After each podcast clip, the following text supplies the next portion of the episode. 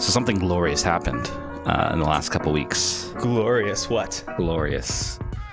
Uh, a very generous listener uh, uh, heard my plea and and and fulfilled my deepest longings and desires. How? What?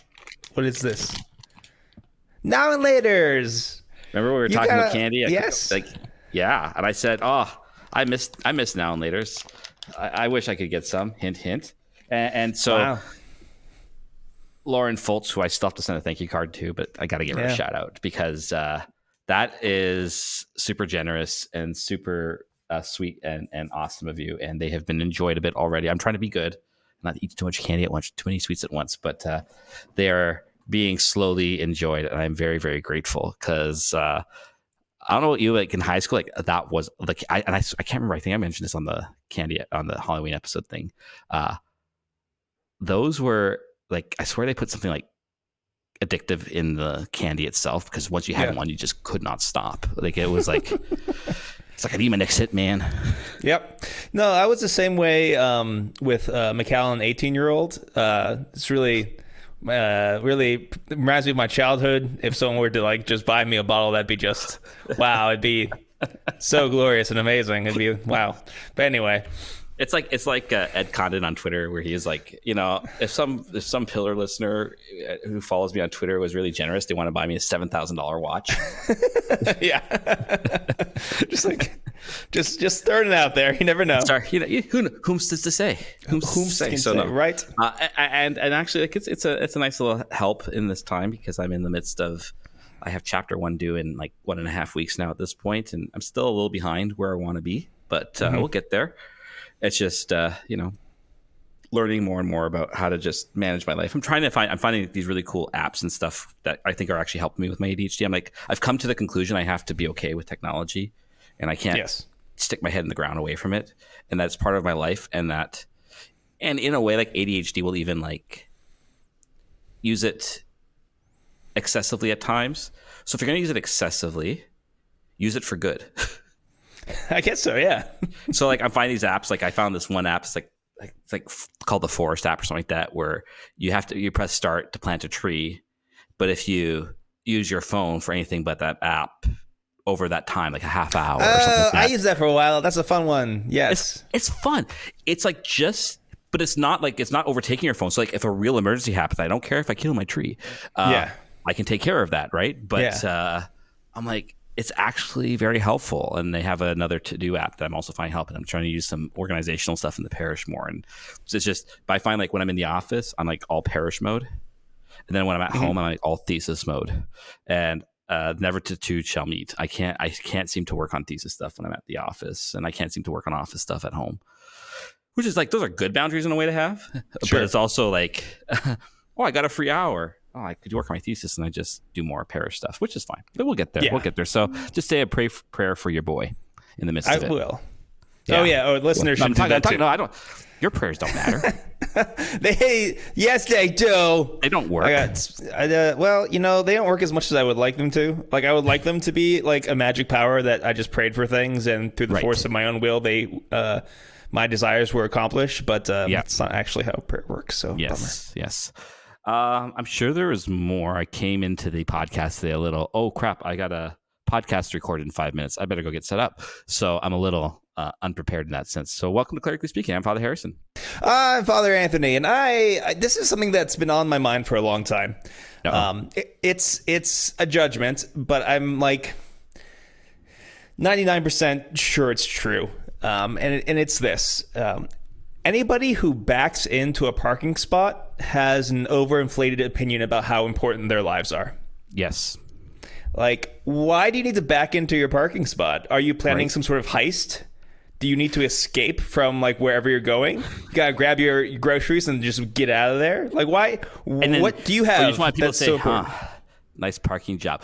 Great. You have a you have a backup camera just like everyone else. Who cares? Like, who cares? Everybody can. Yeah, back up Yeah. are you doing this? now. Like, is this your trick? anymore. It's not like you, it's not like back in the day when you didn't have power steering and and Mm-hmm. you had to really like to back in was it took strength Mm-hmm. and willpower focus attention uh, awareness of your surroundings. You know, back when men were men, you know, and they Ah, could yes. properly back up into a spot, you know. Authentic Catholic masculinity is not using power powered steer, steering, as we all know. But it's like, uh, like what's what's your schedule like that you need to need to back into your uh, parking spot? Like you need to have like a, a you have to prep, you have to You plan, extra three seconds. you need to execute this like grand scheme. It's like calm, just just calm down. Here's the thing. But here, What? here- here's what I don't, I've never understood about it. Okay, so it takes a bit extra time to back into a spot, and you okay, great, you get out faster. But if you just park in with the front, you get in faster. Like it's the same amount of time. It's the exact same amount of time. Yeah, I- the only difference I don't- the only difference is hubris. The only difference Yes, is exactly. pride. The only difference is is thinking that you have some really important things to do. You're not that important. You're not important enough to back into a spot. What? What I've never understood is when people back into a spot at like a grocery store. Right. That Well, that's ridiculous. insane to me. That is. Re- I see it all Where are you gonna put your groceries? right? This is like the most impractical thing in the world, and yet everyone does it. And I'm mm-hmm. just like, no, I'm going to be a normal human being, and I'm going to park with the the front at the uh, with the front as I'm supposed to, as God intended it, as Adam and Eve parked their cars. That is how Absolutely. I'm going to park my car because I am a traditionalist that way. Okay, Yeah. Uh, and, you know, every once in a while in a parking lot, I'm tempted to pull through. Uh, but that's that's just that's a bonus. That's not like something that I've planned. That's just me accepting God's gifts. It's not me trying to manipulate the universe to try to um, contort things uh, Right. to my benefit. Just like, oh, look at this nice gift. I can pull through. That's gonna make my life a little easier. But this. Yeah. whole like backing in thing is is you, you need to calm down. my question Just is, who settle down. Who What? hurt you this week? Who hurt you this week? so many people, Father Harrison. I'm just constantly suffering the slings and arrows of people's pride and ignorance. And that's my job. that's see. my job is just to suffer Yeah. for these people. Um, so The only time I'll like back in is like into my gar- yeah. The only time I'll ever back in really is like into my garage when I have groceries in the back, and it's just easier to get it out from the garage into the kitchen. That makes sense. Like that is that's reasonable, right? yeah, Um, but backing in to save which to save time that you're actually not saving, and then make everyone wait for you. right. Ridiculous. And Because if you're if you're- you're thinking to yourself, Father Anthony, aren't you getting all fired up about nothing? And the answer to that is no. Every time you back into a parking spot, I take that as it's meant to be taken, a personal insult to me. That somehow you think that you're more important than anyone else around you. You that all you know to- that every time someone backs into a parking spot, an angel loses its wings. Yeah. Uh, they have like six wings, so they, you know, they can afford to lose a few, but still, it's not very nice to the Angels. Uh, And you just, um, yeah. And if they lose all their Shame on wings, they become they become demons, right? Because they can't stay up in They- heaven. they- that's how they fall out of you- heaven, hmm? You want to send angels to hell? This is a good question, and it's our job as priests to uh, reveal sin, right? Exactly. So uh, just cut it out. Stop it. Stop it. Take a look at your life and realize that, you know what, I'm not that important. I'm not so important I need to back into a parking spot. What's going to happen now? We're going to get like 20 emails and tweets about from parents who actually have a very legitimate reason about why backing in is actually important. And Oh, is there ever, Father Harrison, is there ever a legitimate reason to sin? Is it is there ever a legitimate reason? It- it- does War. does the do the ends ever justify the means Self-defense. in moral theology? No, Well, yes, self-defense in ju- in war. Ridiculous. This is worse So, than war, Father what if- Harrison. what if this is worse than war. th- kids in backing van- into your backing into your parking spot is a war crime. Backing into your war into your parking spot should be against the Geneva Convention. I'm not I'm not moving an inch on this. It's time to stop. I'm speaking hard truths. Move over Taylor Marshall. If you are backing into your spot, you are a war criminal. If you're backing into your spot, it's like building gingerbread houses in seminaries. It's even worse than that. I mean, it is. It's it's like even like backing into your parking spot is like actually enjoying reading documents of Vatican II. It's it's worse than going to the Novus Ordo Mass. It's what what is wrong with Catholics today, Father Harrison? Also, now we are going to be taking money uh, for our podcast as well. This is how we're going to make make our our big bucks. Um, so we're becoming a straight up grifter uh, podcast, all because people back into their Wait. parking spots. You Wait, drove me to money? this. Yeah. We're gonna make No, money. we're not. No, Really? we're make money. No, we're not. No, we're not. No, we don't That's where to. the joke ends. So uh, yeah, Yes. that's. Uh, I'm glad I got that off my chest. I'm just glad that the podcast exists for you to be. Uh, it's essentially like going to confession, really. Like you're just you're getting everything off your chest to God and to to the church. Some of who are just listening. It's it's not so much of that. It's Father Harrison. If I didn't say something, the very stones would cry out against this sin. Um, I'm glad I can do it via podcast because indeed, like even the the marrow in my bones is on fire with the desire to preach the truth. And if I can do that on the podcast, great. Right. Well, um, you want to know what else uh, gets people inflamed with desire and and a, and a, and a zest and, and love for the truth? What is that, Father Harrison? The Summa Tweeta Logica. Summa Tweeta Logica. Summa Tweeta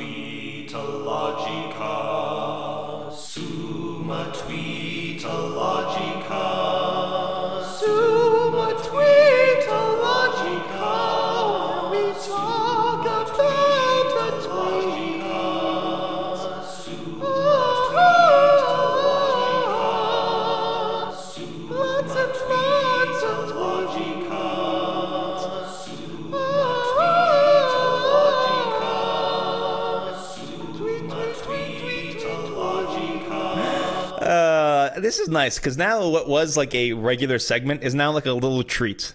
Here's a Right. little treat for you people. There you Here's go. a little treat. All right. So I'm going to read out a bit of a thread because I, I came across this last night and I fell in love with this blessed, and I just want to share this. It actually gets a bit to what I was talking about at the beginning uh, in the banter section. So this is uh, from Meg Hunter Kilmer. That's at Meg Hunter Kilmer. And she goes, I am convinced that blessed Nicholas Steno had ADHD. I'm like, hmm, okay. Hmm. I can't know for sure, of course, but Steno from 1638 to 1686 could not focus. He wanted nothing more than to devote himself to the study of medicine, and he kept getting distracted and then hyper focusing on some new discipline. It drove him nuts to the point that he wrote, I pray thee, O God, take this plague from me and free my soul of all distraction to work on one thing alone and make myself familiar with the tables of medicine alone. And God said no. He could have taken away Steno's distraction and hyperfocus, a pattern that might suggest that Steno had ADHD and certainly would make him sympathetic to those who struggle with ADHD. But if God had answered Steno's prayer, Steno would never have done all that he did. He would never have devised the laws of uh, stratigraphy, but I've never heard of that before, that are still in use today. He wouldn't have essentially invented geology or laid the groundwork for paleontology. He wouldn't have developed the first law of crystallography, and he wouldn't have become a Catholic, and he wouldn't have become a priest or a bishop, and he wouldn't have been beatified. NASA's website has a six page biography about Steno, all because he was willing to trust God in the midst of the distractions of his complicated life. Though the unique workings of his mind frustrated him at times, he trusted that God hadn't messed up when he made him. And his often frustrating, always incredible brain was a gift to him, to the church, and to the entire world. So, this is just a reminder that God didn't mess up when he made you. Your mind and your body and your brain chemistry aren't obstacles to his grace, but invitations deeper into his heart and often gifts to you and those around you.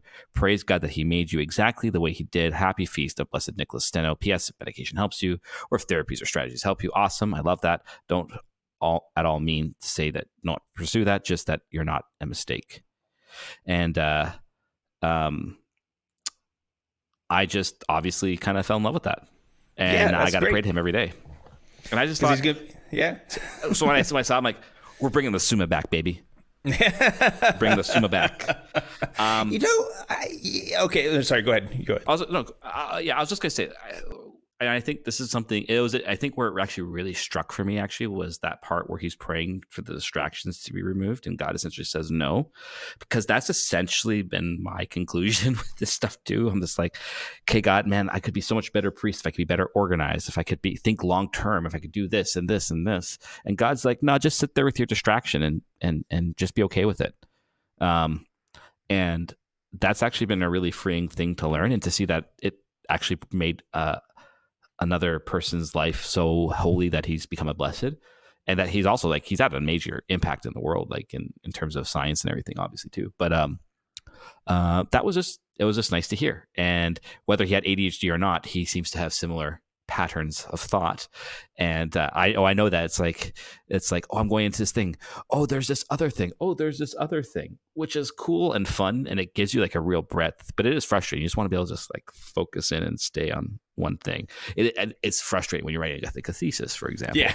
and you're just like everyone's like you need to be particular. I'm like I don't know what that means. What do you mean particular? No, no, no. There's there's 20 things at once, and I got to talk about all of them. Uh, but yeah, so I just thought that was a really cool thing, and I wanted to share. Yeah, um, it, it makes me wonder, like, how much. So, something like ADHD or various other ways of, like, you know, patterns of thinking and stuff.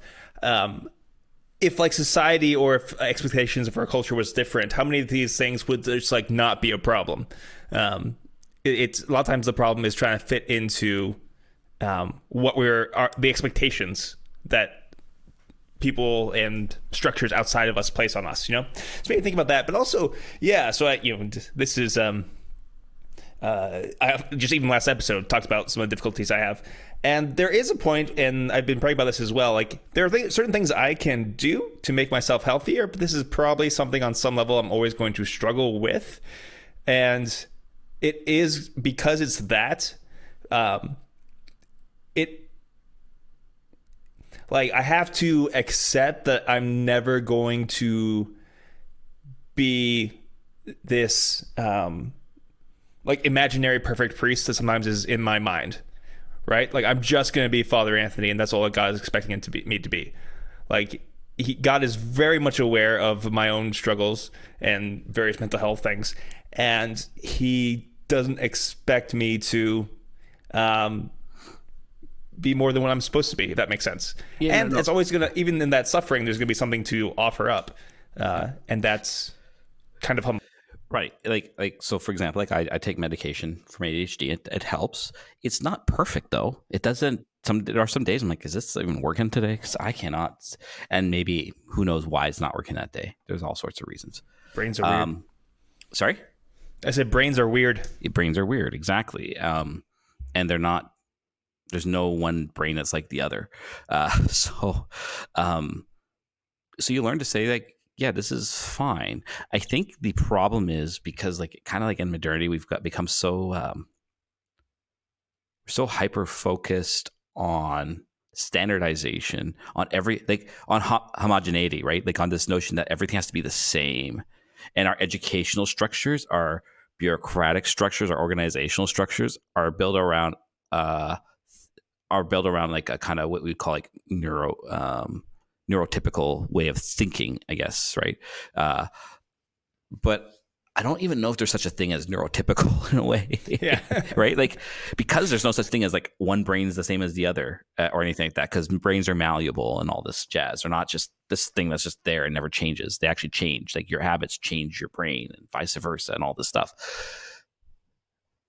and so what happens is as things get more and more systematized and unified in such a way that if you aren't within the system you're obviously an anomaly and you shouldn't be you shouldn't be a part of this anymore because you're not fitting within the system. I don't think that's right or good. Um, i think in some ways someone like a blessed steno was better off in one sense in the age he was in because it lacked this a lot more. It, it was Yeah. there a little bit but not to the same extent. And so he could be himself and and life was understood as dynamic and that there wasn't this universal pattern you had to fit into.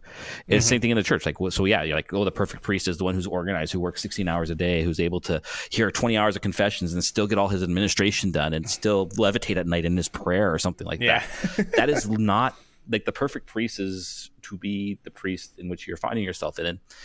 And I think the one little thing I'd correct in there is not that like I don't think necessarily God necessarily always directly creates us these things in us. Okay, like sure yeah right like there's a whole bunch of other stuff in there and and- because otherwise like well then god is is god necessarily directly responsible for illnesses we're born with and stuff like this and well, Right, you don't wanna do this- that. and you don't want to do that i don't think that's what she's trying to say either i, I think Right. though that like you kind of got to it and it's something i'm kind of praying over more and more because what we're saying here is like we're kind of okay with suffering through this in a way or we're growing into acceptance with this at least that things are never going to be perfectly healed necessarily and that's okay and that that's actually precisely the place that God's grace tends to want to work its most. Yep. It is interesting though, because like I am like I was talking to a friend the other day, and I was like just giving a brilliant summary of something I was researching. Right? I'm sure you were. Yeah. I was like, this is really good. Holy smokes! Then I try to write it down. I'm like, just like I glaze over, It's gone. and it's not gone. It's just like I find my I find I find writing words so inadequate sometimes. Uh-huh. so just you know the fun times. Anyways, so that was fun. I just I thought that was a really cool story. I'd never heard of him before even, and now I Right, want to look up everything about this guy. No, but it's yeah, definitely. I, I like that a lot. Do you have a tweet? I I have a tweet because um, believe it or not, uh, I I'm not on Twitter. Some people think I am, but that would be a lie. Uh, so you have picked out for me Yes. a tweet. Yes, I thought this was this was like this just struck so many Father Anthony stereotypes. There's a lot going on here. So um, this is from uh, so WWE put out a tweet asking what is the best best catchphrase in WWE history, and uh, Luigi Primo, the best pizza chef and the best wrestler. Um, said that uh, the best, Primo. Yes, he he he make uh, the best pizza, and he said it's uh, the best catchphrase is "It's a time for the spaghetti," which everyone knows is John Cena's uh, catchphrase. Of course, like Uh, yeah. I mean, you have to live under, live under a rock to know that John. He's, Cena it was that. hustle, loyalty, respect, and it's time for the spaghetti. Everything, everybody knows that was John Cena's uh, catchphrase. Luigi Primo is an indie wrestler who has started to catch fire because of uh, some viral videos. He does this thing where he's like flipping pizza, uh, uh, flipping like the dough as Yeah. he's wrestling, uh, and the various pizza style gimmicks. And he he looks like a, a good old uh, Guido. He's he's great. Big old fan of Luigi Primo, um, and he's the best wrestler. Um, there, but there are a lot of good, a lot of good catchphrases out there. Uh, for example, there's ones that could apply to this podcast. I could say something like, "Finally, the Summa Tweologica has come back." To clerically speaking, um, Father Harrison, what's what's your favorite uh, WWE catchphrase? It doesn't matter what your favorite catchphrase is. Oh, well, now you've cut off. Um, But this podcast is the best go. there is, the best there was, the best there ever will be. I mean, Um, okay, who was the best catchphrase guy? I mean, it has to be The Oh, Rock, oh, right? No, I think the best oh, catchphrase gimmick. Uh, okay, yeah, The Rock. As far as catchphrases, because he's. Do you Because smell it the Rock is just the cooking? phrases; it was the performance behind the phrase. Jabroni, like he basically just yeah. So he's probably the best. Yeah. As far as the best person who could like make any gimmick happen, Yeah. um, is uh, I think um, or could just put anything over would be um, Chris Jericho, who's still wrestling today. You know, you'd give him a scarf and he'd Fellow make Canadian. the scarf go over. Uh, yes, exactly. A lot of good Canadian wrestlers.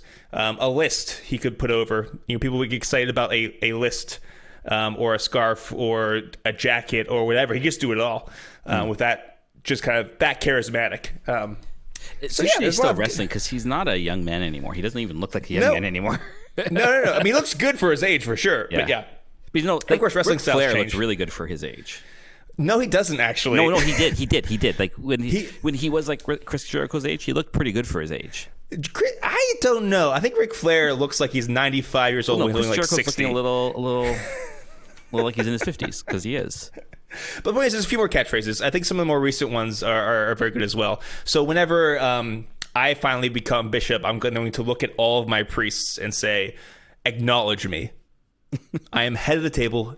Acknowledge me." Um, put your so ring there's out still, and and of course, like, like- even like wrestling's so fun that literally the word "yes" became a catchphrase. Like, there's so much good stuff.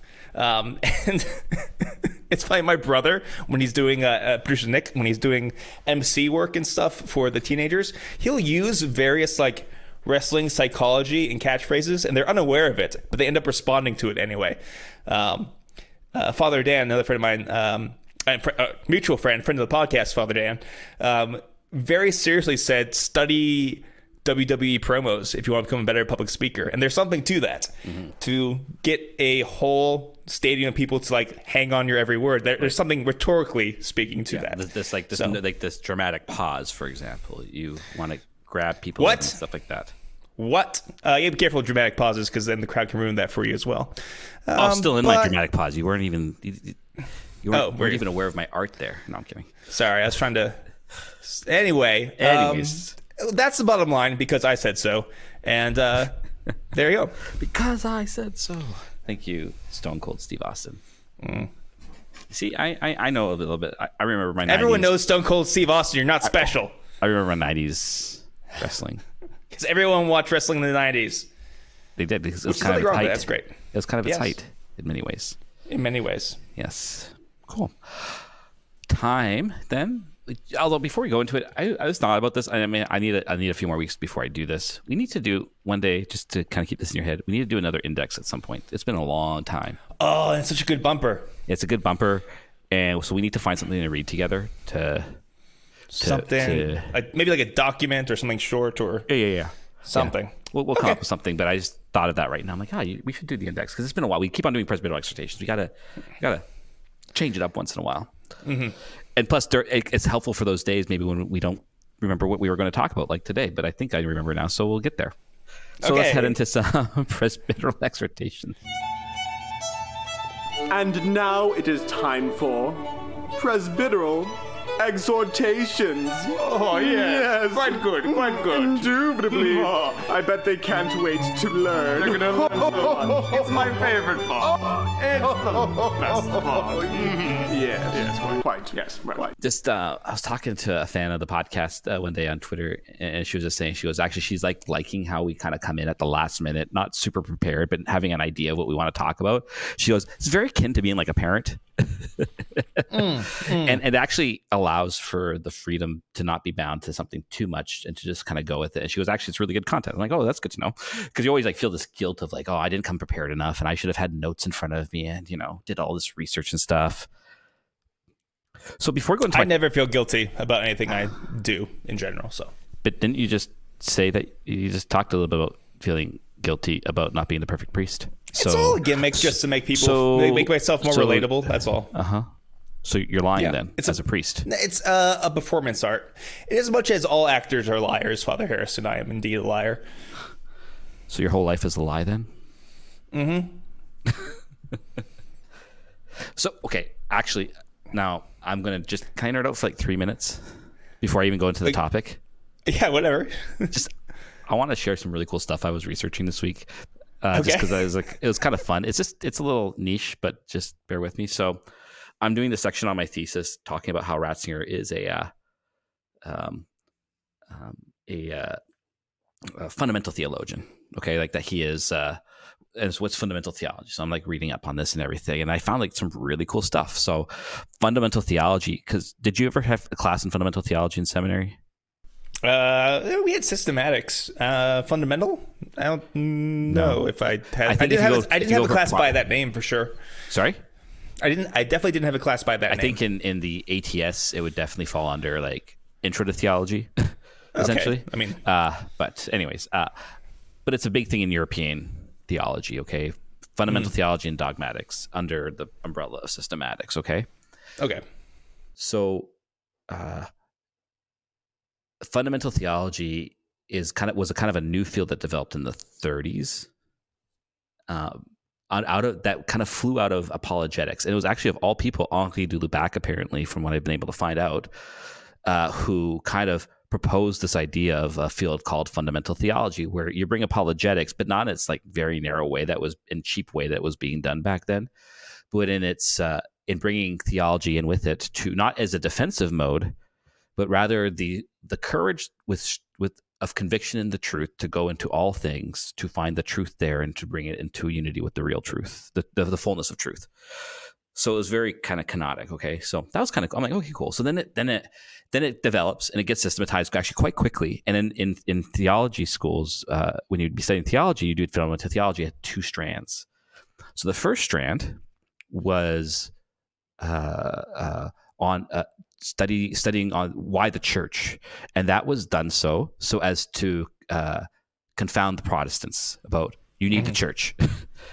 and then You would think the Protestants are confounded enough already, but I always like an extra confounding. there you go. The more Yes. confounding you can do to the, the to more Protestant brothers and sisters, better. the better. Yes. Uh, then the other side of the discipline was on revelation, the theology of revelation, on why Jesus is the revelation of God. And this was against, or not against, but to rebuke or to respond to uh, Muslims and and Jewish people. So those are your two strands, and that was kind of how, which is not what de Lubac was kind of intending. He was actually thinking much broader. Uh, so that was at the school school. So now this gets where it gets interesting because what is Ratzinger's first thesis on? It's on the ecclesiology of Saint Augustine, and his second thesis is on the theology of revelation in Saint Bonaventure. Oh, okay. So those you are get those two strands, strands, of fundamental mhm. theology. That's why I'm arguing he's a, definitely a fundamental theologian with this in mind. But then this is where it gets really fun. So then his inaugural lecture, though, he is now appointed chair in 1958 of dogmatic theology and fundamental theology at the University of Bonn. Okay. And his inaugural lecture is on the God of faith and the God of the philosophers. This is this is like uh, it's you know big deal or whatever. But now like those thinking about what I just said about what fun, now he's the chair of both dogmatics, so, so that studies like the faith as it is in itself without having to worry about uh, making it reasonable to people outside the church. And he's the chair of fundamental theology, which is a kind of like an apolog- a reasonable apologetics to those of different faiths and, and Christian traditions. And he chooses to talk about the God of faith and the God of philosophers, which seems to be something that neither discipline addresses. Because he's actually challenging the very structure of the way fundamental theology and dogmatic theology both relate to each other and to and to other disciplines. He's trying to say that a fundamental theology and dogmatic theology should not be separated that dogmatic theology has to have an apologetic tone, but that the apologetic, if you will, not in this defensive sense, but in the giving reason for, needs to take seriously also the secular, agnostic, and atheistic world. So he is actually challenging fundamental theology and dogmatic theology to go deeper in its desire to proclaim the truth by going outside its very fields that is normative at the time, which is kind of like so. Like I'm reading this all this stuff, I'm like, holy smokes, this was like, uh, like I'm like, why did this lecture get so much attention? I'm like, oh, he's essentially giving uh uh he's he's giving a a, a, a one finger salute to how the uh how these disciplines are usually practiced and say, no we need to go deeper and further and we need more courageous which is kind of cool.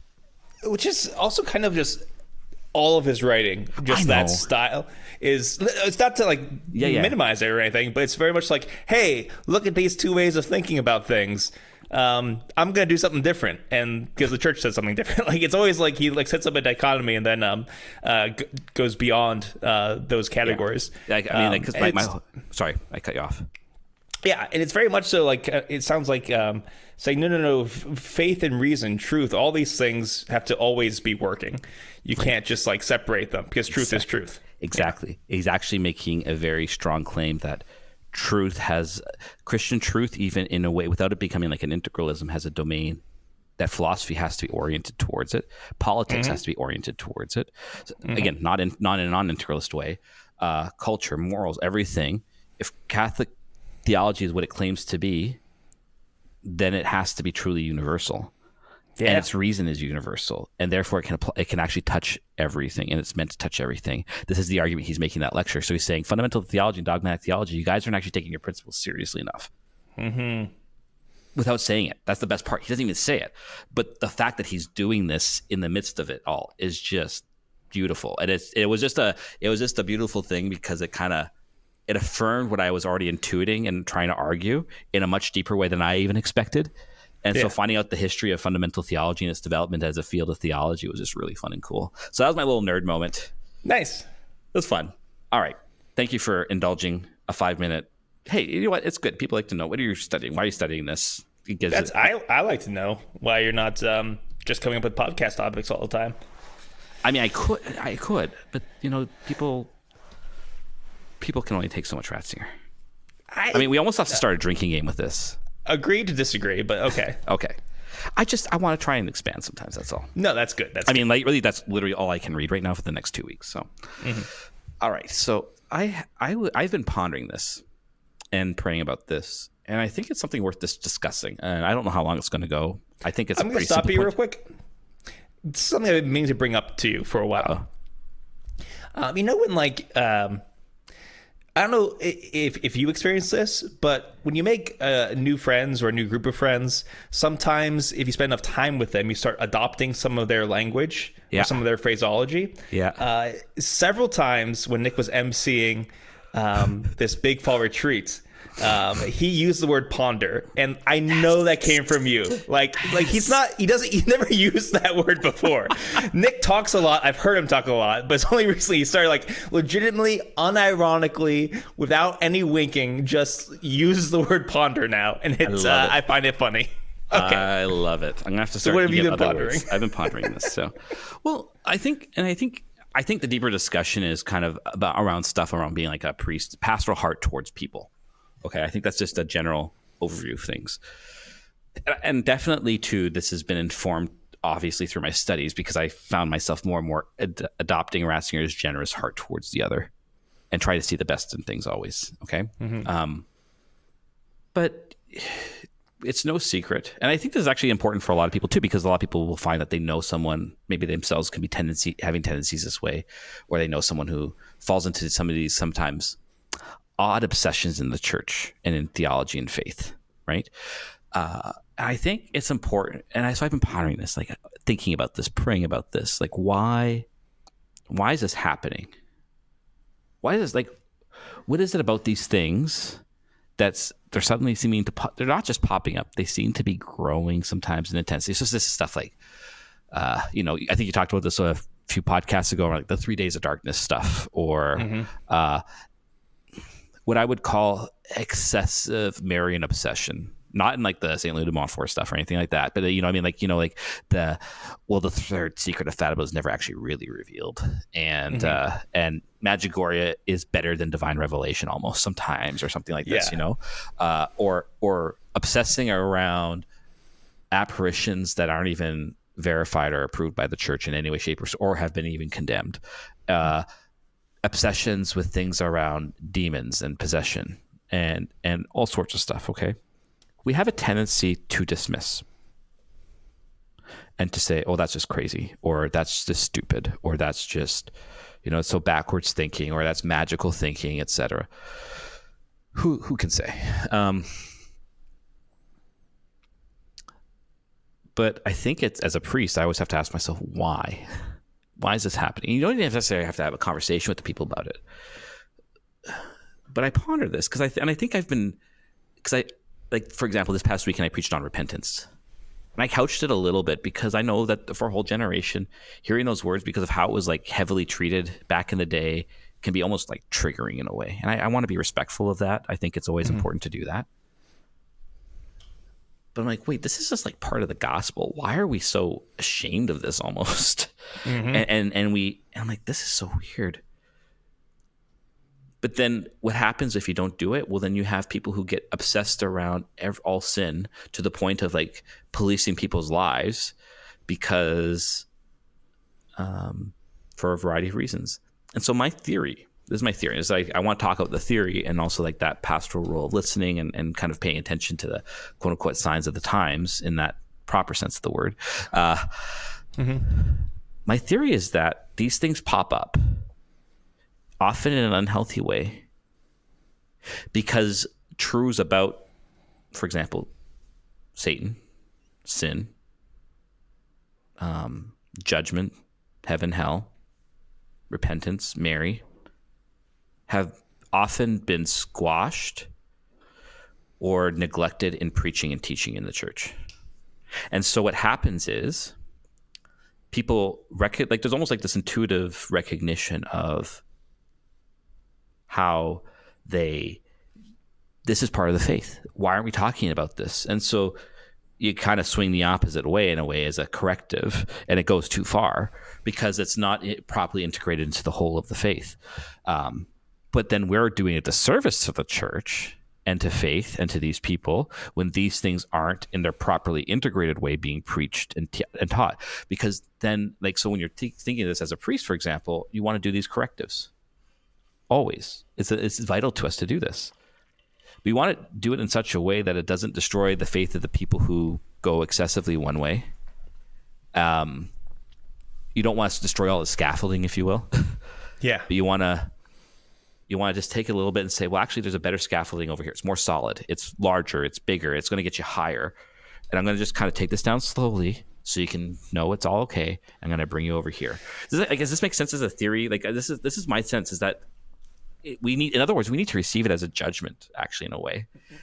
that we have failed in certain areas of preaching, teaching, and catechesis because either we don't believe it or we don't think it's important but then we're actually undermining the faith itself because we're taking out essential parts of the whole Yeah, I mean, you're always going to get an agreement with me if you say that we have failed in recent church history with uh, catechesis and Okay. uh, preaching and teaching. So, Yeah. But uh, uh, so I think a part of it is that like um, the radical is not a good word, um, and even traditional is not a good word. Like, there's a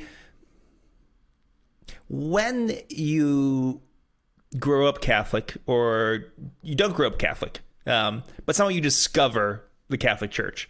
And whether you're Catholic or not, you discover more and more of the tradition and the richness and the fullness of everything the church offers.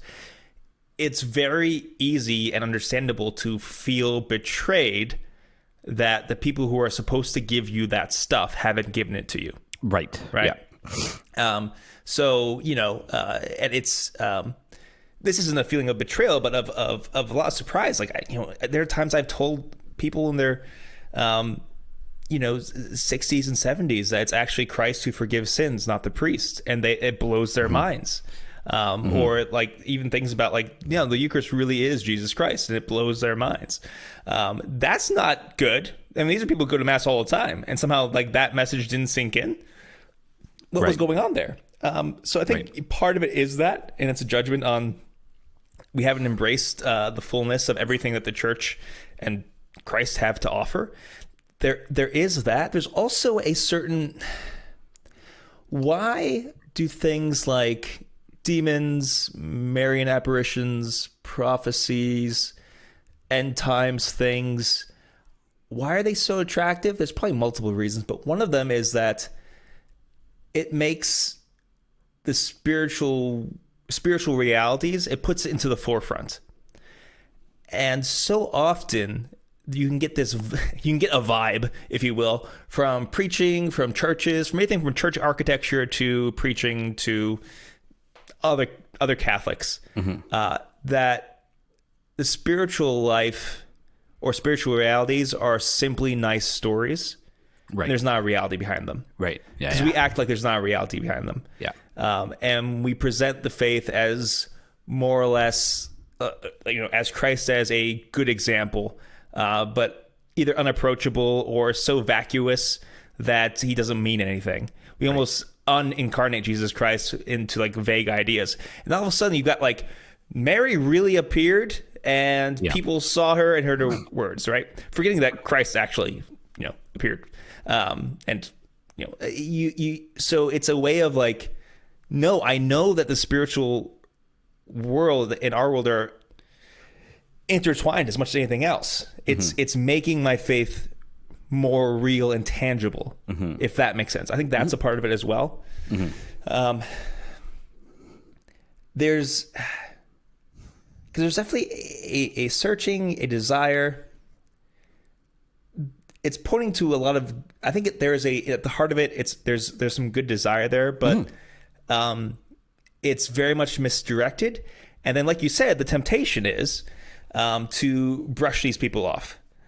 Um, you know, um, and I, I, you know, I'll just I'll start throwing bombs. I don't care. It's my podcast. Um, like whenever someone says Father Ripperger, Ripperger or whatever says this, I I immediately I got to stop myself from rolling my eyes. Not because necessarily what everything, not necessarily because what he may have said is wrong, but it's like I'm going to have to explain this more to you now, right? And it, it, the temptation is to walk away from that kind of stuff. Uh, and to not take those people seriously instead of doing the hard work of listening, loving them, accompanying them and acknowledging the good parts of what they're saying and the truth. Like demons are real. Mortal sin is real. You can do mortal sin. Like uh Marian apparitions. we they can't are real. don't Yes, you can, but it's a real thing that happens to people. Yeah. Um, but like not every time you think a thought is that mortally or even Right. um, or thought gravely sinful. mind.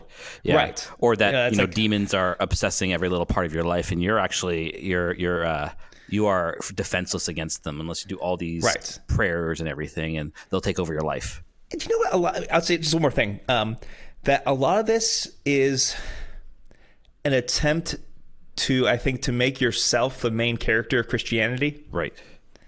Um, is to place all this burden upon yourself Right. uh, because you become the center of the faith in some way. it's like making uh, a character in Dungeon and Dragons. Absolutely. That's why Dungeons and Dragons is so fun. That's a healthy outlet for that. Realizing that you are not the main character in Christianity, um, that you are a part of the body. Don't worry, Jesus Christ loves you very much, and you're indeed, and I say this genuinely, you are very special and important, but you're not the main character in Christianity. You're just not. So, anyway, those are some some thoughts. No, I think you brought up and I I, I want to just put a little preface on all that too. I should say that I think this is uh, an explanation. I don't think it's the total in any way, shape, or form. Uh, as you, especially as you study and think things through and pray things through, and you're just entering into pastoral life, you realize there is no such thing as a catch-all answer to everything because there is mystery to life, and there's uh, multivalent factors and things that, uh, or sorry, multiplicity of factors and things, I should say. Uh, uh, that just play around and that influence things in so many shapes, ways, shapes, or forms. We're not we're not uh, determined by this, but it's just to say that we have a choice to appropriate things or not appropriate things, right? So lots of stuff's always going on with this stuff. Okay, um, but I thought you brought up some. Po- I was taking some notes as you were talking because I thought there were, there's some good jumping off points there. And I think the first one you mentioned around like how bad catechesis happens, and then authority gets distrusted because of the bad catechesis, which did happen. I think in some ways we're still living out those consequences Oh, of bad catechesis in the 70s and 80s in terms of authority. We're still living in that distrust of authority stage because it was not used well. We're seeing in a deep way how much that's been abused, actually. Um, so, what happens when authority is no longer trusted? We we find those places that promise us the solid Catholic teaching, and we depend on them. But then the problem becomes there. It becomes again, you're swinging the other way. You're just going for a new authority now you're not getting rid of authority altogether, but you're going to you're going to a place where authority has no checks and balances. Like in the church, there's always some checks and balances there. You like if if a priest or a bishop or anyone says something wrong, well, you can go to the catechism and see what it says. yeah. And I don't think that's been doing us good. So then what happens is you set up a space now for talking heads to emerge as experts in different things and areas that people give excessive trust to because they no longer actually trust the people who've been instituted from them. and then this gets hard for I would say the priests who try to do good and, and Yeah. are good priests who do this stuff but then are often labeled as too conservative, too liberal, too orthodox, too heterodox, whatever Yeah. because they don't fit someone's particular worldview because they're no they don't fit the mold of the authority of this one person who now is the authority in their life. It's not Christ through his church, but now it's this priest, this Catholic speaker, whatever. Or and so I think this is these are some these things can be mitigating circumstances in as well. Right. I think there's yeah. There's an irony to that. So there is at the beginning of this, there's a desire for an authority to correct. Yeah. Right. Um, for an authority to be that an authority, but then once you find these other sources that uh, may point out some good things or some truths that you don't hear from um, ecclesiastical authority. Now all of a sudden you will re- you are more likely to reject correction you're, you're more likely to reject proper and good correction because now you've got somebody who will feed into your own desires and sinful tendencies. And so you end up rejecting authority because you're looking for authority. Mm-hmm. Yeah, If that makes yeah. sense. Yep, So it's like yep. this, it's, yeah. yeah and and it and, and i think the error at, at the end is and there's a weird extrinsicism or externalism to it all well so and so says this Yeah. it, it there's no i'm not talking about this in the enlightenment sense of you know figure things out for yourself but i mean this more as a you don't judge you don't judge it to be true yourself. And then you mm-hmm. wonder well why didn't my kids you know i i i followed that priest because everything he said. And, and you know and none of my kids go to church. Well there's a simple reason. You never actually judged whether in the context of the tradition of the church whether what this priest is saying is right or wrong necessarily because guess what folks? Priests are not infallible they have no mm-hmm. charisma the only time we speak infallibly is when we repeat things that are infallibly taught by the church. Like if i say jesus is lord that's an infallible statement not because i'm infallible. I have no charisma for that. It's a defined thing by the church. Yeah. Uh, so what happens then is you have not integrated the faith into your life and when and kids have great bs meters for this stuff.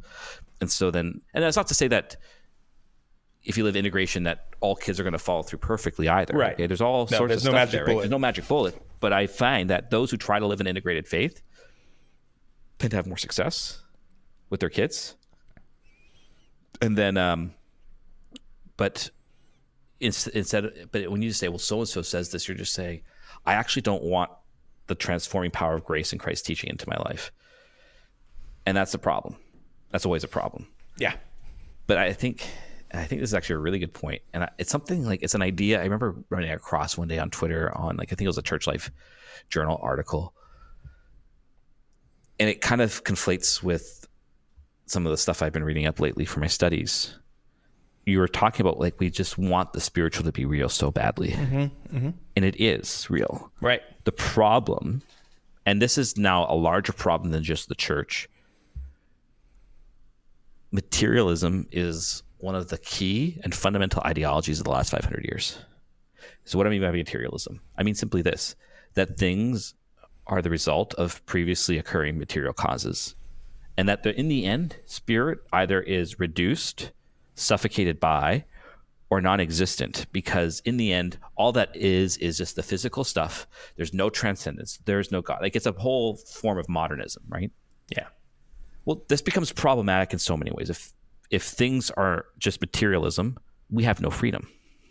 And so we feel we feel uh, we experience this kind of suffocation of the spirit. It also blinds us in so many ways to a point that it actually becomes hard to perceive the spiritual.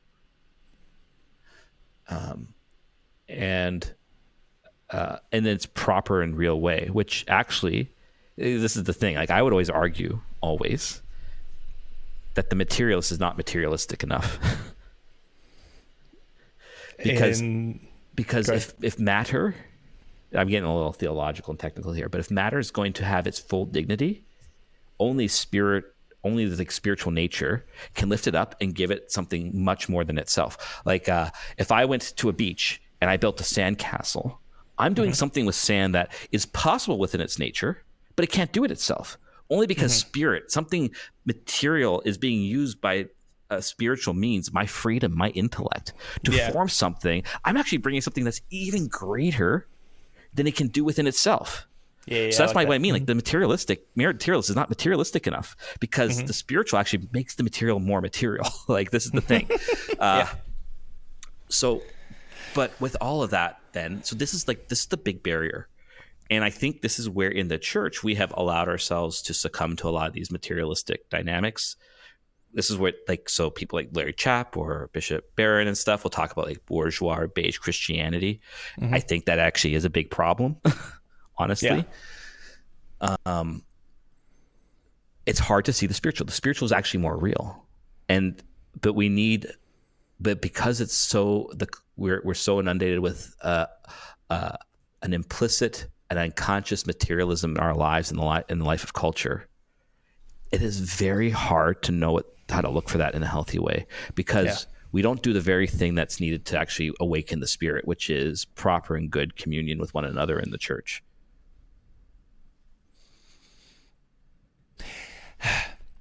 It's almost as if like um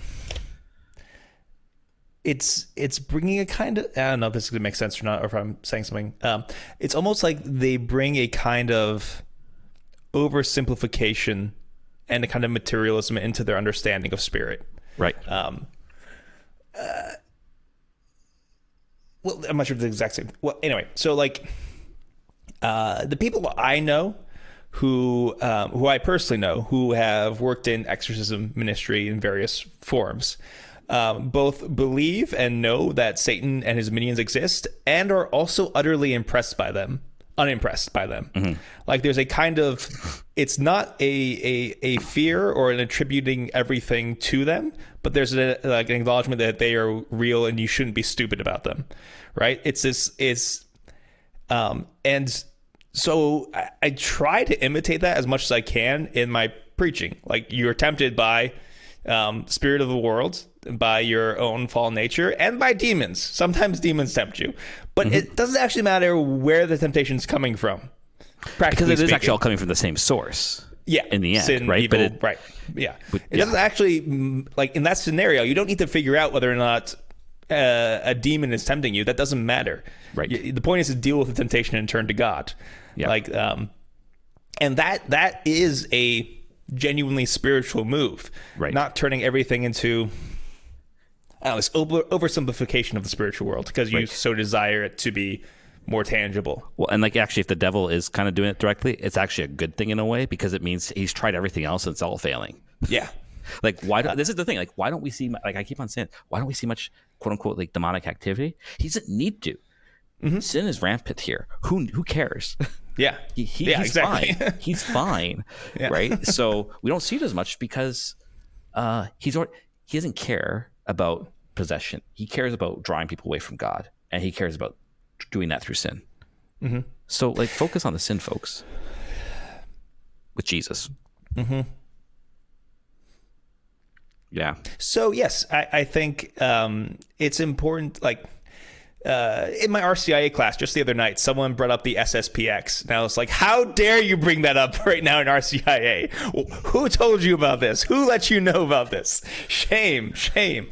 Um, but part of my explanation is uh, like when I try to talk about the more uh, radical quote unquote traditionalists. Um, that's a and calling them traditionalists is a misnomer. Um, but a lot of things that they're upset about, I am also upset about. A lot of the complaints or critiques or you know pointing out that certain things are lacking um, is right, and even like their experience of hurt is valid. Um, and I think it's important to acknowledge that and to realize that uh, we always talk about going out to the peripheries. Yeah. And a lot of times we mean by that going out to the uncatechized or to um, the unbaptized. Uh, but it also means going out to people who are more traditionalists who have been hurt by the church as well. Like it means actually taking their complaints and things seriously and ministering to them and bringing healing to them so they can be deeper within the fold and more Yeah. integrated into the body. and, and I think, uh, I- and I think actually, I remember the other thought I was thinking of talking about, but it's too late now in a way, which is good. It's definitely But, too uh, late. It's definitely too late. um, but I, I'm just going to say this that because uh, it's getting a little away from the earlier stuff in a way, but it's also kind of calling it back. Is you you just mentioned how you have the same frustrations and stuff, but then there's also an atmosphere in the church that says no, you're not allowed to even talk about these things Um, because to do so is to undermine the church's authority or something like this, which is not. It's never like to say, "Hey, I want certain. I'd like to see certain continuing reforms of this missal St. Paul VI," because to not do that actually would be to go against the nature of Sacrosanctum Concilium itself, which recognizes the organic nature of the liturgy. Um, organic. Sometimes you need to cut things off. Some things you need to replant things, etc. We need to do that, but we need a we and and I think part of like this is the thing we don't realize. So again, this actually gets back to the original point. Why like why is a lot of weird traditionalism stuff pop up sometimes? Why? Because maybe maybe we cut something off that we shouldn't have. Mm-hmm. And why can't we just have a healthy discussion about that? In honesty and charity, in intensity for sure. But there is a, there's even a homogen like this is the thing to be Catholic is to be universal, which is not uniformity, right? Uh, unicity in the church is not a unity in the church is not around uniformity. We have 26 different rites. Yeah. We are not uniform in any way, shape, or form. But we treat, and it's not to say that there aren't core things that we all hold by. Right. Of course there are. Yeah. But like, if you want to look at it, for example, like in the time sense of the rites, there, well, the one Christ has planted himself in the Ukrainian Catholics, in the Roman Catholics, in the Syro Malabars, in the you know the Ambrosians. It takes on different forms. It's the same Christ. It's the same content. Uh, and there are forms that cross over. There's some that don't, and that's fine. That's unity in the church because that's the unity of the Trinity: one one God, three persons. Right. Uh, the difference in unity, unity, and difference is is vital to Christianity, and we seem to have lost this. We actually have fallen into the modern homogenization tendency, which then brackets things out and says, "No, no, you can't. You can't even have that discussion because you're not within this box that I have created." and it then creates all these weird reactions because we Yeah. haven't taken account like i keep on saying more and more it's like if you want normalization with the liturgy stuff liberalize the latin mass and let any priest celebrate it without any punishment whoever wants to because what's happening then you're integrating people who like the latin mass in their local parish now Yeah. and they get integrated, and they're gonna, and you can do a sermon at the Latin Mass, so you can get the same homily you gave at Mass at the at the Novus Ordo Mass or whatever, right? Right. Now you're integrating people in the proper way. Mm-hmm. That's a good thing. That would be. I don't know. So like, I, I and I say this as someone who honestly could care less about celebrating the TLM. right. I, I would prefer to just do my reforming work within what we have right now. However, Yeah. I'm just saying, like these are just ideas, but like we can't even have that conversation, and then so then it creates all, the, and then we think, hey, to uh, to fix this weird group, we just need to isolate them even more. No, no, no. Isolation makes people go weird. Yes. Saw this with COVID. Okay, I Maybe mean, I, if we keep hitting people with this mahogany baseball bat, they'll stop resenting us so much. Bishops like my baseball mat normal." is made of rich mahogany. Yes. My miter smells of fine fine brown leather. yes. Um, it's yeah. So I, Yeah. I definitely I definitely agree with that. Yeah. Um, so it's and just, also it's and also you know why you know why we can't talk about these things, Father Harrison?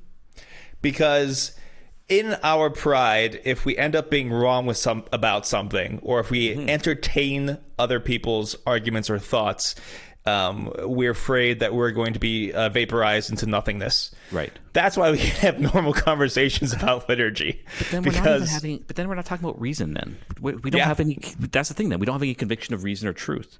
Mm-hmm. If the truth is the truth, it can handle error without being succumbed by it. yeah, It doesn't mean you don't. Like again, it- my pastoral principle is always do everything possible before laying down. Like within, like if it's something urgent, like pastoral authority or heresy or strong liturgical abuse, you act on it right away. But generally, you don't need to do that. You work at saying, "No, I know I am so convinced," and it's hard, it's tiring, yeah, but it actually I've seen the fruit of it and also in my own parish, where people who I don't even know necessarily agree with me are happy I'm here, yeah. and that's a good thing That's great. because it means I recognize, like, I still do beautiful liturgy. We have very beautiful liturgy here. I'm very happy with it. Um, and no one seems to complain, actually, which is good. Yeah. This is what you want to do. This is, I think that's the pastoral heart. It says, okay, I'm listening. I'm actually going to listen. And I'm going to see why is this pop, and then to, and then you, and I think in the end, we need to then be facilitators of a dialogue between these people, these different ideas of how the church should be. And if you root it in that healthy community of the church, it can happen without the church falling and crumbling apart. Yeah. That's that's good synodality, synodality right there, I think. Well, there you go. Anyways, kind of all over the place a bit, but not. And there you go. no, no, that was good. That was cool. All right, guys. Uh, thanks for listening. Please leave a review and tell your friends about the podcast. Tell your enemies too, because Jesus says we must love our enemies. Uh, you can find me um, cutting uh, more WWE promos on Father Harrison. You can find me on Twitter at FR Harrison. Contact the podcast and receive updates at ClericalPod on Twitter. Find us on Facebook, YouTube, or email us at clericallyspeaking at gmail.com. Do you have a theological emergency? Well, then call 412 912 7995. That's 412 912 7995. Peace. God bless.